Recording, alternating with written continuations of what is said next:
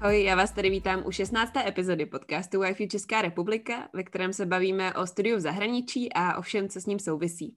Já se jmenuji Marky a v roce dva tisíce patnáct dva tisíce šestnáct jsem byla s Y F U na výměně v Belgii a od té doby jsem dobrovolnice a v tomhle školním roce se taky starám o kampaň Y F U. A se mnou je tady Andy. Ahoj, Andy. Ahoj, Marky. Mohla by se s nám krátce představit, prosím? Určitě. Tak já jsem Andy a tenhle školní rok jsem se rozhodla studovat v Americe a um, nakonec jsem vyjela do Indiany. Mohla bys na začátek možná prozradit, jak ses dostala vůbec k Y F U?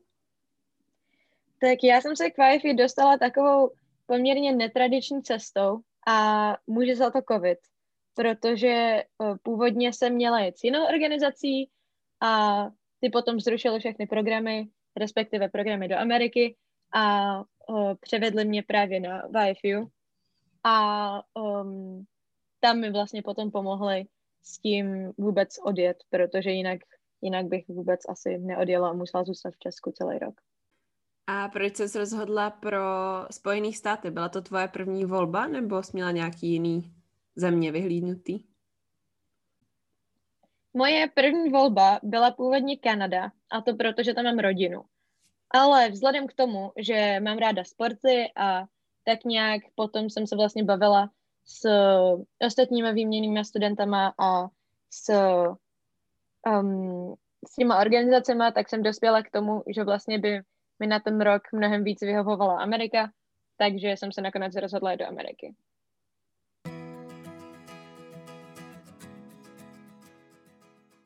Měla jsi od toho pobytu nějaká konkrétní očekávání? Protože přece jenom jsi jela do Spojených států, tak člověk se vždycky myslí, že to tam je jako ve filmech a že prostě má nějakou konkrétní představu o tom, jak některé věci budou vypadat. Tak jak moc vlastně se tohle ti splnilo nebo nesplnilo?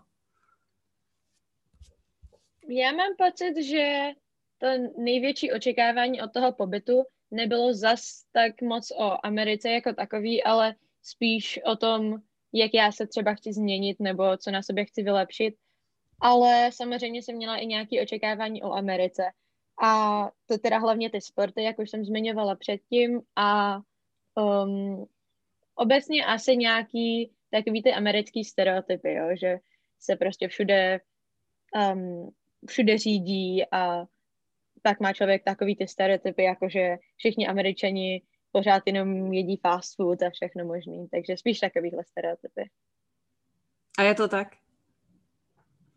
Bohužel musím říct, že tyhle stereotypy jsme docela potvrdili a to teda nejenom v mý hostitelské rodině, kdy jsem ze začátku měla velký problém, protože tady opravdu jsme pořád jedli jenom pizzu a burgery a potom jsme vlastně o tom museli mluvit s rodinou. A dospěli jsme k tomu, že oni vlastně svým způsobem chtěj, se chtějí naučit ode mě, jaký, jaký zdravě, ale ve skutečnosti ani moc nevědí jak. A, um, a potom, co se týče toho řízení, tak tady opravdu všude řídějí. Měla jsi možná něco, čeho jsi předtím, než jsi do Spojených států jela, jako bála? Měla jsi, měla jsi nějaký strachy nebo nějaký obavy a splnily se nakonec tyhle strachy? Já jsem člověk, který si takovýhle strachy a obavy úplně nechce připouštět, ale na druhou stranu moje asi největší obava byla ohledně mý hostitelské rodiny, protože jsem se s ním vlastně seznámila necelý měsíc předtím, než jsem odjela a podle jeho popisu mi ani nepřipadalo, že jsme si zas tak moc podobní, ale potom, když jsem přijela, tak, um, tak jsem zjistila, že vlastně je to úplně v pohodě a i když si v hodně věcech třeba nejsme zas tak podobní, tak mnohem důležitější jsou ty věci, které nás spojují, takže to jsou ve finále taky vlastně ty sporty a, a tak nějak pohled na, na věci, takže moje největší obava byla právě to, jak si sednu s hostitelskou rodinou, ale nakonec to bylo všechno v pohodě. Tak to jsem ráda.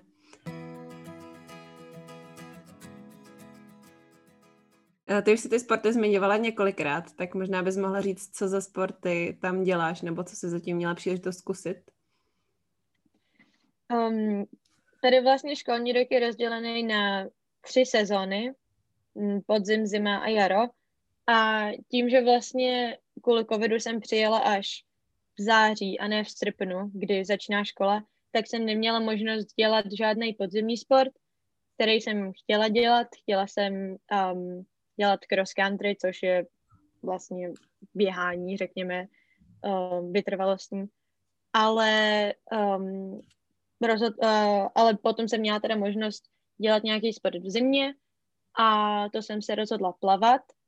A můžu říct, že teda hodně lidí mi to rozmlouvalo s tím, že je to jeden z nejtěžších sportů tady, ale uh, takhle první víkend, teda první týden jsem umírala, ale potom se to začínalo zlepšovat a teď už plavu tři měsíce asi, ne, dva měsíce, dva a půl měsíce. A tak nějak jsem si na to zvykla a je to úplně super, protože člověk pozná hrozně moc nových lidí a je součástí prostě toho týmu, jo, a závody a tak. A, a tak dále. No a potom na jaře mám v plánu hrát softball a, a nebo tenis. To jsem se ještě teda úplně nerozhodla, ale určitě jeden z těch sportů. Další věc, která se ti uh, určitě zlepšila, předpokládám, je angličtina. Jak se na to byla s angličtinou na začátku, jak jsi na tom teď?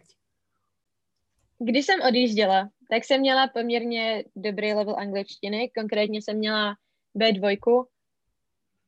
A když jsem sem ale přijela, tak jsem měla pocit, že anglicky vůbec neumím. Ale tím, že jsem se začala bavit hlavně se svojí hostitelskou rodinou a potom i s kamarádama ve škole a s učitelama a tak nějak prostě jsem byla v tom prostředí, tak se mi ta angličtina začínala zlepšovat, což jsem asi nejvíc viděla v tom, že jsem třeba mnohem pohotovějc byla schopná reagovat na někoho, nebo prostě jsem byla víc nějakým způsobem o, zapojená do nějaký konverzace víc lidí. Takže určitě se mi angličtina zlepšila hodně.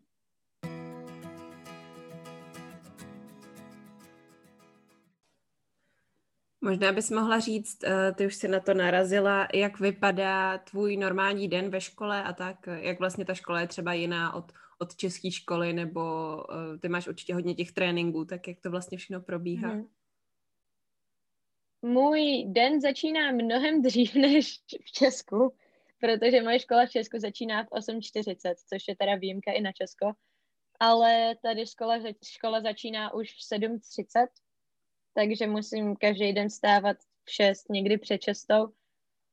Potom teda se nějakým způsobem připravím a vzhledem k tomu, že tady není žádná městská hromadná doprava, ani teda zdaleka nejsem úplně ve městě, tak uh, buď mě někdo hodí autem do školy, anebo jedu autobusem, který vlastně každý ráno sbírá děti, aby se dostali do školy.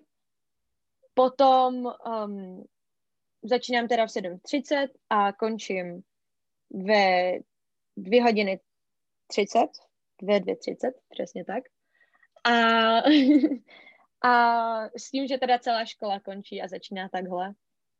A potom buď záleží teda, jaký druh tréninku mám, ale někdy, někdy jdu domů, třeba na dvě hodiny, dvě a půl hodiny a potom se vrátím do školy na trénink. A nebo mám trénink hned po škole, což znamená, že mi začíná třeba ve tři, s tím, že teda ve dvě třicet končí škola. A potom mám většinou dvě hodiny trénink, někdy víc, někdy míň, to se taky různě liší. A, a potom teda jdu domů a dělám úkoly a všechno možný. Ale někdy právě, když máme závody, s tím, že závody máme docela často, někdy většinou jednou, někdy až dvakrát týdně, tak potom většinou po škole jdu domů třeba na hodinu a potom se vrátím a jdeme autobusem někam, někam na nějakou jinou školu, pokud to teda není u nás ve škole. A tam normálně máme závody plavem, potom se vrátíme. Teď poslední závody jsme se třeba vrátili domů až v devět třicet, což bylo takový nepříjemný, protože potom člověk druhý den musí stávat do školy a ještě si musí dělat úkoly a tak dále. Ale určitě to za to stojí. Takže můj um, klasický školní den se často liší, ale vždycky je to teda tak, že škola a plavání. A máš pocit teda, že větší důraz je na ten uh, sport než na tu školu? Máš pocit, že třeba lidi, co nedělají sport, tak uh, vlastně nemají tolik možností se jako rozvíjet v té škole? To je docela zajímavá otázka. Ale musím říct, protože to takhle určitě může působit, na druhou stranu musím říct, že jak učitelé, tak trenéři se snaží hodně zdůrazňovat to, že to, že je někdo atlet, tak um, to neznamená, že se může kašlat na školu a naopak, když um, nemá sport, tak to neznamená, že prostě se musí soustředit na školu a kašlat na všechno ostatní. Prostě zároveň se ani jedno se nesmí zanedbávat. A proto, co hodně takhle sportovců dělá, je, že si jako jednu hodinu v ten, v ten vyučovací, ten školní den vezme takzvanou study hall, což je v podstatě volná hodina, kdy si můžete dělat úkoly nebo um, nějakou prostě školní práci. A je to teda hodně šikovný s tím, že potom třeba, když člověk přijde domů, tak nemusí dělat úkoly doma večer prostě do půlnoci a může si to udělat už ve škole. Takže to je třeba jedna výhoda toho, když si člověk může volit ty své předměty.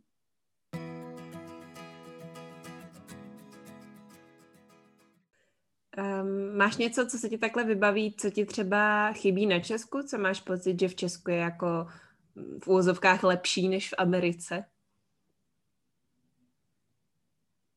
Když tak nad tím přemýšlím, tak asi to hodně záleží teda na té konkrétní škole, ale řekla bych, že škola jako školství jako takový je lepší v Česku, protože člověk dostane tak nějaký jako všeobecný pohled na věci.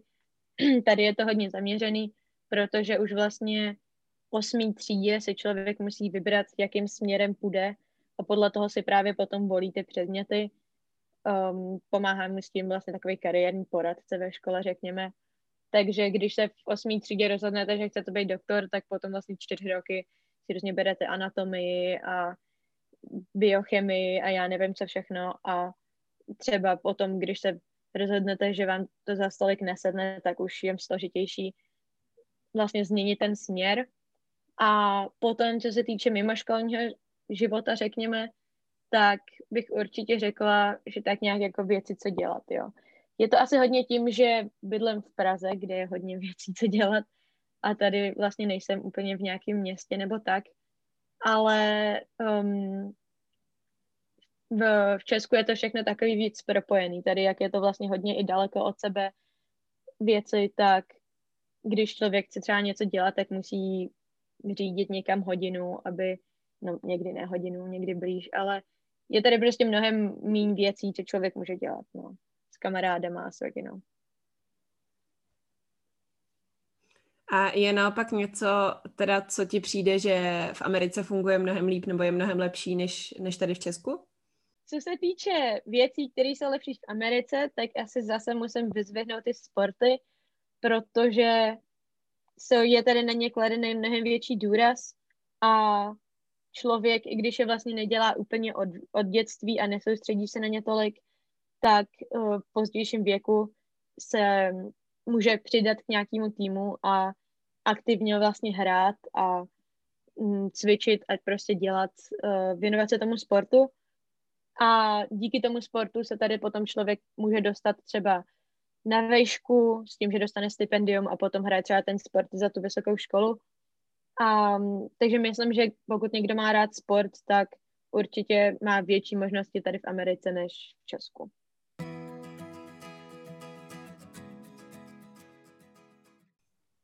Ty jsi teda teďka uh, zhruba v polovině svýho pobytu, uh, tak by mě ještě zajímalo, jestli máš nějaký cíle a plány na tu druhou polovinu, který by si chtěla splnit. Můžeš si to tady vzít jako takový malý předsevzetí. Přemýšlím, no, co jsou takový moje plány ještě.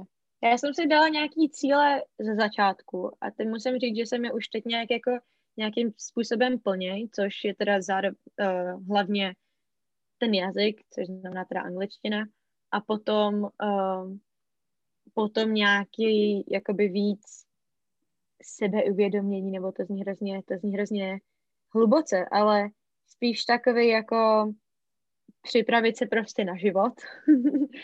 a, um, a myslím, že hodně mi to teda obojí už se plní, ale samozřejmě na tom chci pracovat ještě do konce toho roku školního.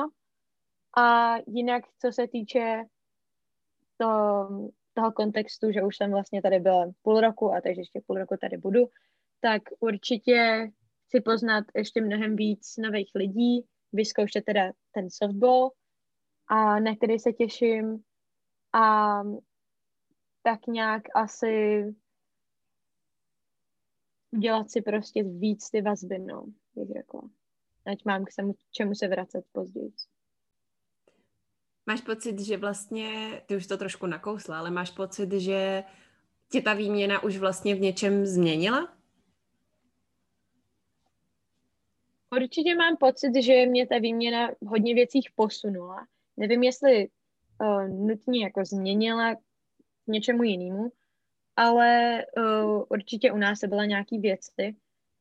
Takže třeba, když budu mluvit o samostatnosti, která je asi tak nějak očekávaná od všech výměných studentů potom, když se vrátí, tak uh, mám pocit, že když už jsem teda odjížděla na výměnu, tak jsem byla hodně samostatná, ale a neměla jsem třeba pocit, že se to může posunout ještě na nějaký úplně jako jiný level, ale mám pocit, že se to tak nějak stalo. A um, takže určitě jako ta samostatnost. Jedna věc, která je pro Ameriku hodně význačná, je to, že se lidi berou takový, jaký jsou. A to myslím, že se ve mně tak nějak hodně změnilo, nebo jsem nějakým způsobem Um, přijela tuhletu myšlenku, za co jsem hodně ráda. A uh, což je teda hodně i daný tím, že moje rodina se skládá ze tří adoptovaných kluků, který jsou i jiný rasy, a obecně i ve škole a jinde se setkávám s, s lidma, který třeba nes, um, nutně nespadají do stejné sociální bubliny, jako jsem já. A hrozně mi to otevřelo oči a hrozně myslím, že mi to pomůže i jako v budoucím v budoucím životě, um, v komunikaci s lidmi a tak nějak chápání všeho.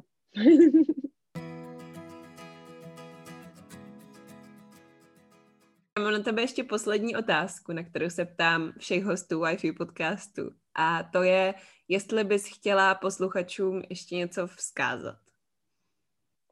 Teď, když jsem mi položila tuhle otázku, tak se mi v hlavě honí hrozně moc myšlenek a nápadů, co bych někomu chtěla vzkázat, ale všechny jsou takový hodně konkrétní, takže to spíš potom třeba, když někdo bude chtít jet na program a budu s ním třeba mluvit nějakým způsobem uh, mezi čtyřma očima nebo mezi více očima, tak uh, by to asi bylo vhodnější, ale takovou nějakou hlavní myšlenku, co bych chtěla vzkázat, tak určitě není se čeho bát a člověku to hrozně moc dá. Jo, to, já mám pocit, že každá výměna člověku dá mnohem víc, než se ze začátku myslí, a, což teda i mně se, mně se tak nějak stalo. A, mm, a mám pocit, že i když se člověk třeba bojí nebo má nějaké obavy, tak určitě stojí za to je nějakým způsobem překonat a odjet na tu výměnu a tak nějak prostě poznat, co, co jste sám za člověka a co, co jsou vaše možnosti. Tak Andy, já ti moc děkuji, že jsi byla hostem dnešního dílu Y F U podcastu Doma ve světě, a přeju ti, ať se ti co nejvíc daří na zbytku tvojí výměny. A s vámi, posluchači, se budu těšit zase za čtrnáct dní u další epizody. Ahoj. Ahoj.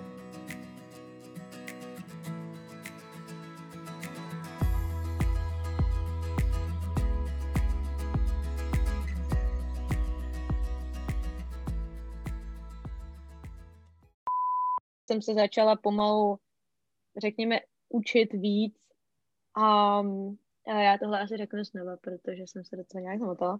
Pohodě. Takže jo. Takový pokec u kafe. To je. Zase nemá takovou pozornost, že by si to poslechla půlka republiky, takže. To je jedno. To je teprve v budoucnu, že jo? No jo, jasně. Až budeš, hele, až budeš světová plavkyně, tak potom jako si to všichni budou poslouchat a budou si říkat, jo, ta už makala, když jí bylo sedmnáct. No to víš, že jo. Asi zase musím vyzdvihnout, vyzdvihnout ty... Asi zase... Řekni to ještě jedna, to musela zasnat.